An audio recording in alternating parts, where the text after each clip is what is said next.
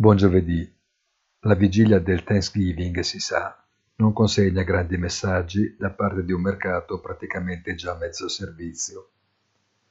Meglio spostare l'attenzione su qualcosa di più strutturale e non ci riferiamo ai verbali della Fed, ma più banalmente all'indicatore GDP Now di quella di Atlanta.